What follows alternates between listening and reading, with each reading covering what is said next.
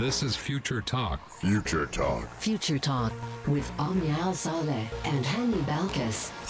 Ladies and gentlemen, welcome back to Future Talk right here on Pulse 95. It is me, Hani Balqis, with Omnia Saleh, bringing you everything you need to know what's happening in the tech world in the UAE and all around the world. Ladies and gentlemen, today is a beautiful day, actually, and you know, a lot of people are saying, the weather is making them depressed, but the weather for me is making me super happy. It's been a while since I've, uh, you know, went and got in my car and haven't been hot. Same. The weather actually feels spectacular to anyone living right here in the UAE because we don't get gloomy weather quite often. Mm-hmm. But today, right here on the show, we're going to brighten things up. We've got lots and lots to discuss, especially when it comes to accomplishments in outer space right here in the UAE. Yesterday was one monumental day because the UAE has officially named the astronaut who will be spending six months on the International Space Station. Yes, and also we're talking about Samsung and how they're going to unveil the new foldable phones next month. Now we do know that Samsung has been the main pioneer when it does come to foldable and flippable phones, but now they're coming out with a new design. Yes, indeed. And we're also talking about some bad news happening with robots and AI. Yesterday, we were talking all about the AI that has gone rogue. And today, we're talking about the chess robot that broke a seven year old's finger during a tournament in Russia. How did that happen? Are we going to trust robots and AI after this? We're going to be giving you all those details in just a bit. Yes, and ladies and gentlemen, maybe we can trust robots and AI as a drone has saved a 14 year old from drowning. Yes, indeed. In the world of gadgets, Apple Watches are making headlines once again, but this time they are coming with a brand new look. Rumor has it a high end Apple Watch will be coming soon with a new design and a much bigger screen. Are we with that or are we against it? How will it look like on our wrists? We are going to be discussing all this and so much more in just a bit, so make sure you keep Pulse 95 locked. Daily digital news. Bits and bytes connect our world. Yesterday was a big day for anyone living right here in the UAE when it comes to achievements taking place in outer space because the UAE has officially chosen who will be the astronaut to go on a six month mission to the International Space Station with the rest of the team from NASA. And the choice was made for Sultan Al Neyadi to go ahead and spend those six months in a very important mission that will bring back very valuable information for the entire Arab world. Now, it was such a big achievement that President Sheikh Mohammed bin Rashid Al Maktoum congratulated the engineer and astronaut who has already been spending the past four years in training for this moment. Yes, and you know, the UAE has chosen Sultan Neyadi for a six month mission to the International Space Station next year. Now, he will lift off next spring on the SpaceX Falcon 9 rocket from Florida's Kennedy Space Center. Now, Sheikh Mohammed did take it to Twitter and did tweet I am proud to congratulate Sultan Neyadi on being selected as the first Arab astronaut to spend six months on the International Space Station as part of a mission to commence in 2023. Now, we are looking at how the mission is a critical step towards realizing the National Space Program and making the UAE the 11th country globally to conduct a long duration astronaut mission. Now, we are looking at how this historic milestone does build on the strong foundations of the UAE's, you know, endeavors in the space program. And we are looking at how, you know, Dr. Sultan Neyadi is 41 years old and he will serve as a mission specialist on the NASA SpaceX Crew 6 mission. And it will include NASA astronauts Stephen Bowen and Warren Hoburg, and even a Russian cosmonaut, Andrey Fedyaev. And we, you know, a little bit of backstory on um, Dr. Sultan Neyadi. He was born in Al Ain and did serve in the armed forces as a network security engineer. And he's also a father of five and has a PhD in information technology from Australia's Griffith University and even a Bachelor of Science degree in electronics and communication engineering from the University of Brighton in England. So, a very big portfolio uh, for Dr. Sultan Neyadi, who is now going to be on the International Space Station for six months. And, you know, I'm really excited, and we've been seeing news all about this yesterday. Uh, you know, a lot of big media outlets on Instagram we're talking about the subject and you know, uh, again, it's very, it's a very exciting time. Absolutely. And it's an exciting time because those six months are going to be very rich when it comes to scientific experiments and different studies that will be taking place as Dr. Aniadi will be tasked with doing many in depth and advanced scientific experiments as part of the UAE astronaut program. It was def- definitely a very tough choice uh, for the UAE to make on who to send to outer space on those six months because there was more there were more than 4,000 candidates, I believe, um, for the country's first two astronauts in 2018, and they were still making sure of the choice that they want to go ahead and do. So, looking at it, when we look back in time, the last mission that the UAE took part in was actually quite a short flight. The training that Dr. Sultan Al Neyadi as well as Hazza Al Mansouri conducted in Russia was specifically designated to accomplish that mission, which was very successful. But now they've got lots of things to do, and the main goal is to spend more time on board of the International Space Station. They want to be more engaged in different activities like doing spacewalks, maintaining the station, learning exactly what it means to fully engulf themselves in that environment. And they've definitely been taking a lot of training since 2019 up until early 2022 at NASA's Johnson Space Center in Houston, Texas.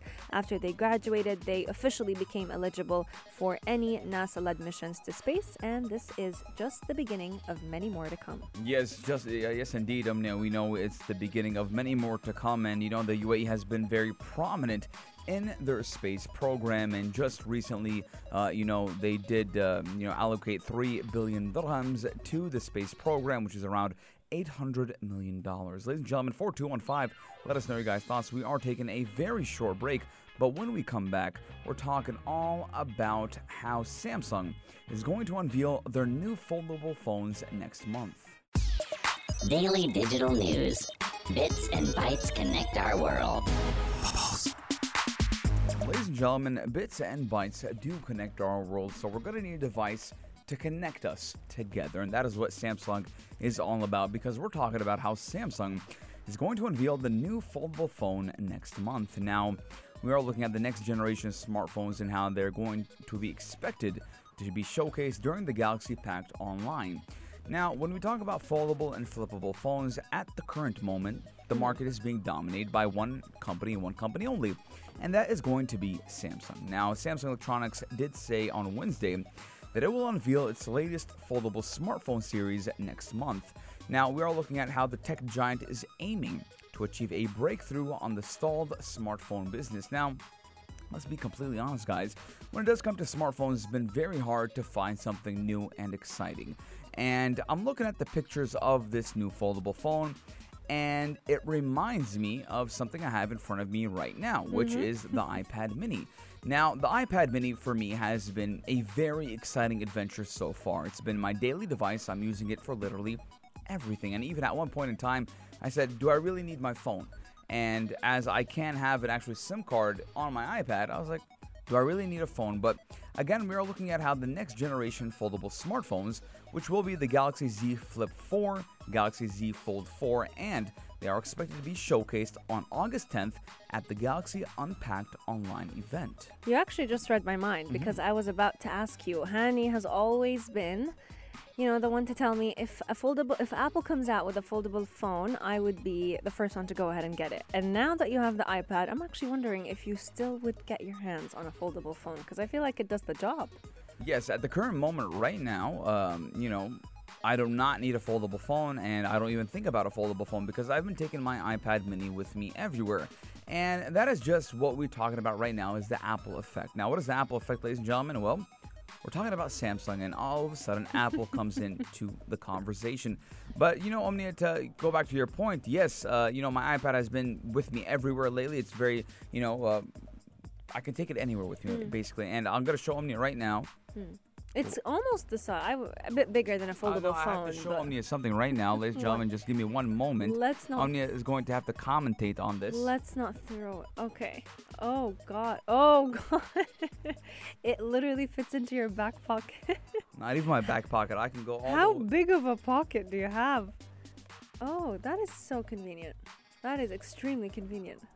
And just like that, ladies and gentlemen, the iPad mini is now in my front and back pocket. And, Who needs uh, a foldable phone? who needs a foldable phone? But again, I don't think uh, a lot of women would be able to do what I'm doing because I know the stigma that you guys have that your jeans pockets are not actually pockets; they're just there for design. Exactly. With for a man, anything and everything I can fits stick in- everything. Exactly. Everything fits into that pocket. So it's nice to know that it's small enough to fit into a pocket, but it's also convenient if you want to use it for work or even for study purposes. Going back to Samsung, we are definitely very excited for the 10th of August. They're going to be holding the Galaxy Unpacked online event with a title this time around Unfold Your World. We're looking at very exciting phones coming up. The first one of them all being the clamshell style Galaxy Z Flip 4. It's going to have a much thinner hinge and it's going to be joining the two halves of the phone rather than the previous model that came out about a year ago, which had a lot of problems and people were complaining of the quality of the screen. Now, the new, the new smartphone series will also be coming at a time when the world's largest smartphone makers, like many other consumer devices companies, is facing headwinds when it comes to global economic woes that have left consumers with less money to spend on non essential goods. So, being budget conscious is going to be very important for Samsung to keep in mind if they still want to sell their devices just as much as they did in the past years. Yes, and let's talk about numbers, ladies and gentlemen. The second quarter uh, operating profit of the company's smartphone division is forecast to drop around $459 million from a year ago to two. 2.6 trillion, uh, you know, won. Now, according to the industry tracker, uh, Samsung will dominate the market with a 75% market share, and that will be going on up until 2023. Now, Apple is also being speculated to enter the foldable market in the coming years. Ladies and gentlemen, 4215, let us know your guys' thoughts. We are taking a short break, and when we come back, we're talking about a chess robot that has broke a seven-year-old's finger during a tournament. This out. in- Check this out.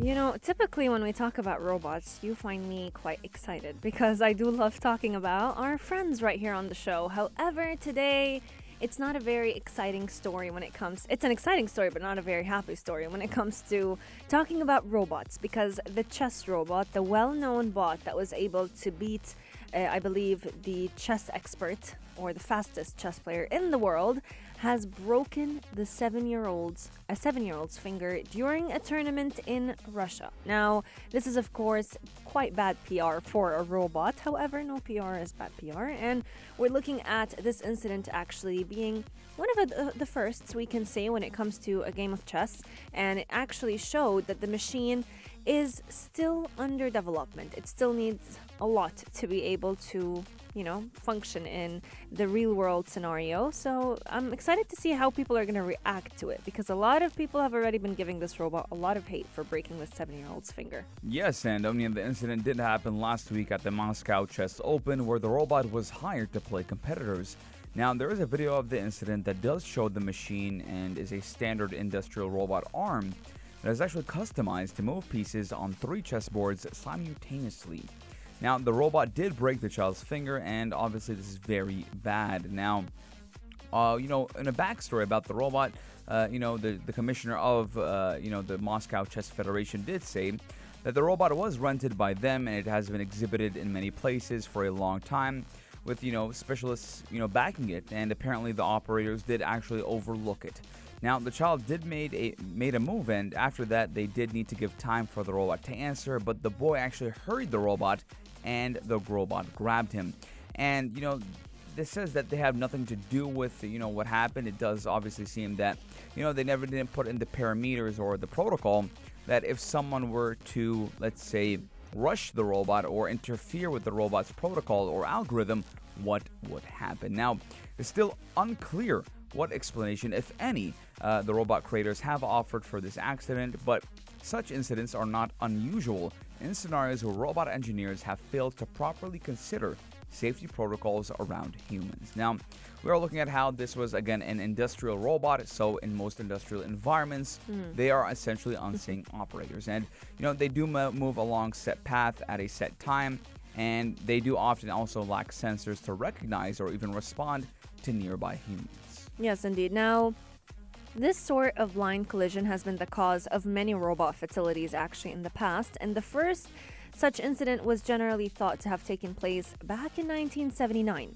when the Ford factory worker Robert Williams was actually crushed by a robot arm. So yes, robots can be dangerous to the extent of actually causing a fatality. However, when we look at the record, we're looking at roughly, let's say, one fatality per year. And this is a statistic that is based on different companies' definitions of what a robot is. So, for many, let's say, a conveyor belt would not be considered a robot. However, to others, it is considered a robot since it is automated. And so, in the case of the chess bot, it seems that the device was designed only to identify and move chess pieces. It was not built to go ahead and respond to the appearance of a human hand in its playing area. And that's exactly why this robot just went ahead and attacked that child's finger because it was not well made to deal with us as humans. So there are many safety rules that, uh, according to the robot creators, the child went ahead and violated. However, uh, when the robot made his move, he did not realize that he had to wait for the child to also make the move. And so there is kind of a fault on both ends. If you were to actually check out the video, it has gone viral on a lot of social media platforms. You would see that a lot of humans definitely stepped in once the robot kind of held um, the child's finger and he did not want to let go. but uh, I don't think this this kid is going to ever look at robots the same way, especially if he comes across robots, let's say, in a grocery store. Yes, and again, you know, this is still the beginning of, you know, robots and what they can and cannot do. And again, we will be seeing, you know, a lot of industrial robots being recalibra- re- recalibrated to Recalibrated, Yes, yeah. recalibrated to, you know, uh, be around these type of humans and see what uh, you know perimeters they should be taking, what caution they should be taking. Ladies and gentlemen, four two one five. Let us know your guys' thoughts. And what do you think? Do you think robots will go rogue, or was the robot doing it intentionally or not? Our text lines are open. We are taking a short break, and when we come back, we're talking about how a, how a drone has saved a 14-year-old boy from drowning. Check this out. Check this out.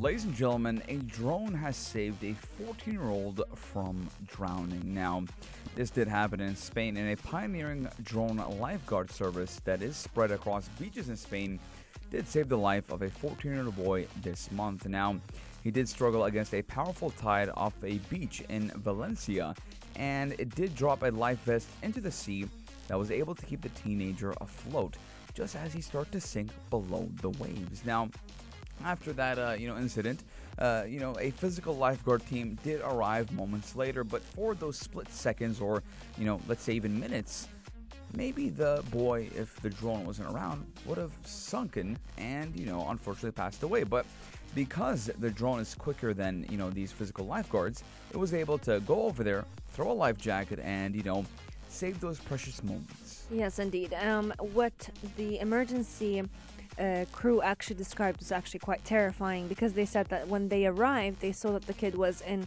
very bad shape. He had no energy to keep floating, and so sending over that life vest with that drone was definitely the only thing that could have saved him. Now, due to the heavy waves, it was quite a complicated maneuver.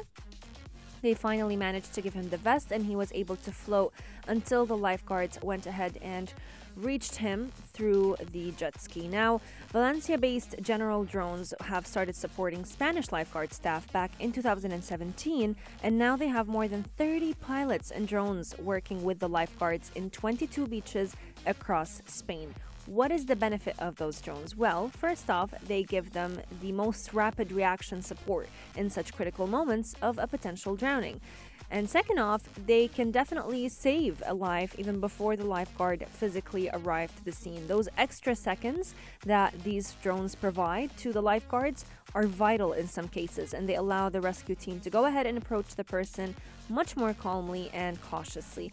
After being rescued, the teenager, who uh, was actually not identified, he was sent over to a local hospital and they provided him with oxygen and everything that they needed. 24 hours later, he was back home fully recovered. And so, looking at it, drones have always uh, shown shown us how much they can do in very sh- short amounts of time, whether it is in remote areas where, let's say, cars and ambulances can't necessarily physically drive in. They were able to, you know, drop off medical devices in Kenya during COVID-19 pandemics, and now they are even able to save lives in the middle of the sea.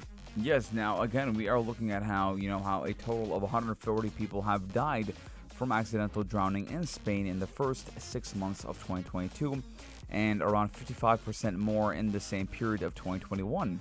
So we are looking at how it's a very big issue in Spain and in their beaches, and that is why they have deployed technology to aid them in saving human lives. Now, after being rescued, the teenager who had not been identified did go to a local hospital after ambulance personnel did provide him with oxygen, and then, thankfully, he was sent home 24 hours later. Ladies and gentlemen, 4215, let us know your guys' thoughts. We are taking a very short break, but when we come back, we're talking about the high end Apple Watch and how it will reportedly introduce a newer design with a bigger screen. Gadget of the day. New tech you might want to play with. Pulse 95. The gadget we're talking about today is a regular one right here on the show. We're talking all about the Apple Watch, but not your regular Apple Watch, not the, you know, the previous series that we've seen out there on the market. We're talking about what is going to be upcoming for the Apple Watch because different reports have been showing that Apple is planning to debut a high-end Apple Watch with a larger screen and a new design. And you know, Hani, who the first person that popped up to my mind when I read this news? My dad. My mom. Oh, your as mom. well. Both of them. I mean, Yeah. uh, you know, as people grow older, their eyesight can sometimes degrade with time, and they start needing larger font. And that is not always the reality on the Apple Watch. You can definitely change settings on your phone, but with the Apple Watch, having larger text is just not convenient. And so maybe a larger screen will allow things to be a little bit more clear, and hence more people will be attracted to even purchasing it in the long run. Yes, and we are looking at how you know Apple is reportedly to debut this high-end Apple Watch, and you know they I think they will you know name it as Apple Watch Pro, and you know we're all looking at the increase in size with the Series 7's watches just last year, which did offer an edge-to-edge screen that removed much of the border on the earlier models, but. Again, we are looking at uh, you know the first big design change since 2018 with a screen that is 7% larger than the Series 7 and it will also have a rugged design, longer battery life, and a body temperature sensor. Now, it actually might be a sign that Apple may be targeting Garmin's Fenix 7 series watch, which uh, do have a big screen, longer battery life, and even rugged design as well. And you know, those watches are actually very popular among hikers and runners who do need the longer battery life than Apple Watch, you know, what, what it offers. But we're all looking at how Apple Watch sales are included in the company's other products segment, which did report uh, $8.81 billion in revenue just last quarter, which is up to 12.3% year over year. And, you know, the changes could help Apple cater to an audience that has otherwise not purchased the Apple Watch. And it does seem that everyone has an Apple Watch. Now, I have an Apple Watch, Omni has an Apple Watch, um, you know, Vikas has an Apple Watch. My dad I feel like everyone has an Apple Watch nowadays. And uh, if they don't have an Apple Watch, they have a smartwatch uh, other than that. And again, uh, I mean, Apple Watches are becoming very necessary and mandatory for those people who, you know, like to be on the go a lot, who people who are fit or like to stay in shape. And again, because it records your steps, it, uh, you know, it tracks your fitness. So again, you know, we might be looking at uh, a very new market for people who want that pro feel, that, you know, that exclusivity.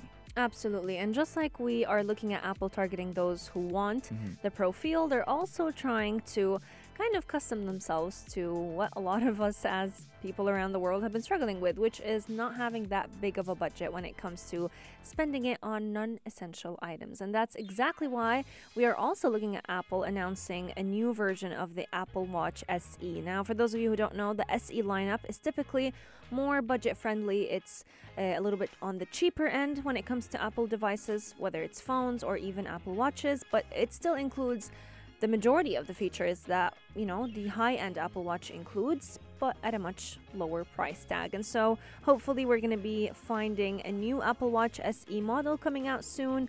Nothing was confirmed just yet. However, we don't have much time to wait. because in September, I believe mid September, we're going to be witnessing the launch of all those devices, new iPhones, a new Apple Watch, and much more going to be coming up from Apple. We'll keep you updated right here on Future Talk as we always do. And this does mark the end of today's show. However, we are very excited to get to back to be back with you tomorrow, same time, same place, don't we? Yes, and uh, ladies and gentlemen, same time, same place, only on Pulse 95. You do not want to miss out, but our shows are all around and all day, every day, right here on Pulse 95. We'll see you tomorrow. Same time, same place, only here on Pulse 95.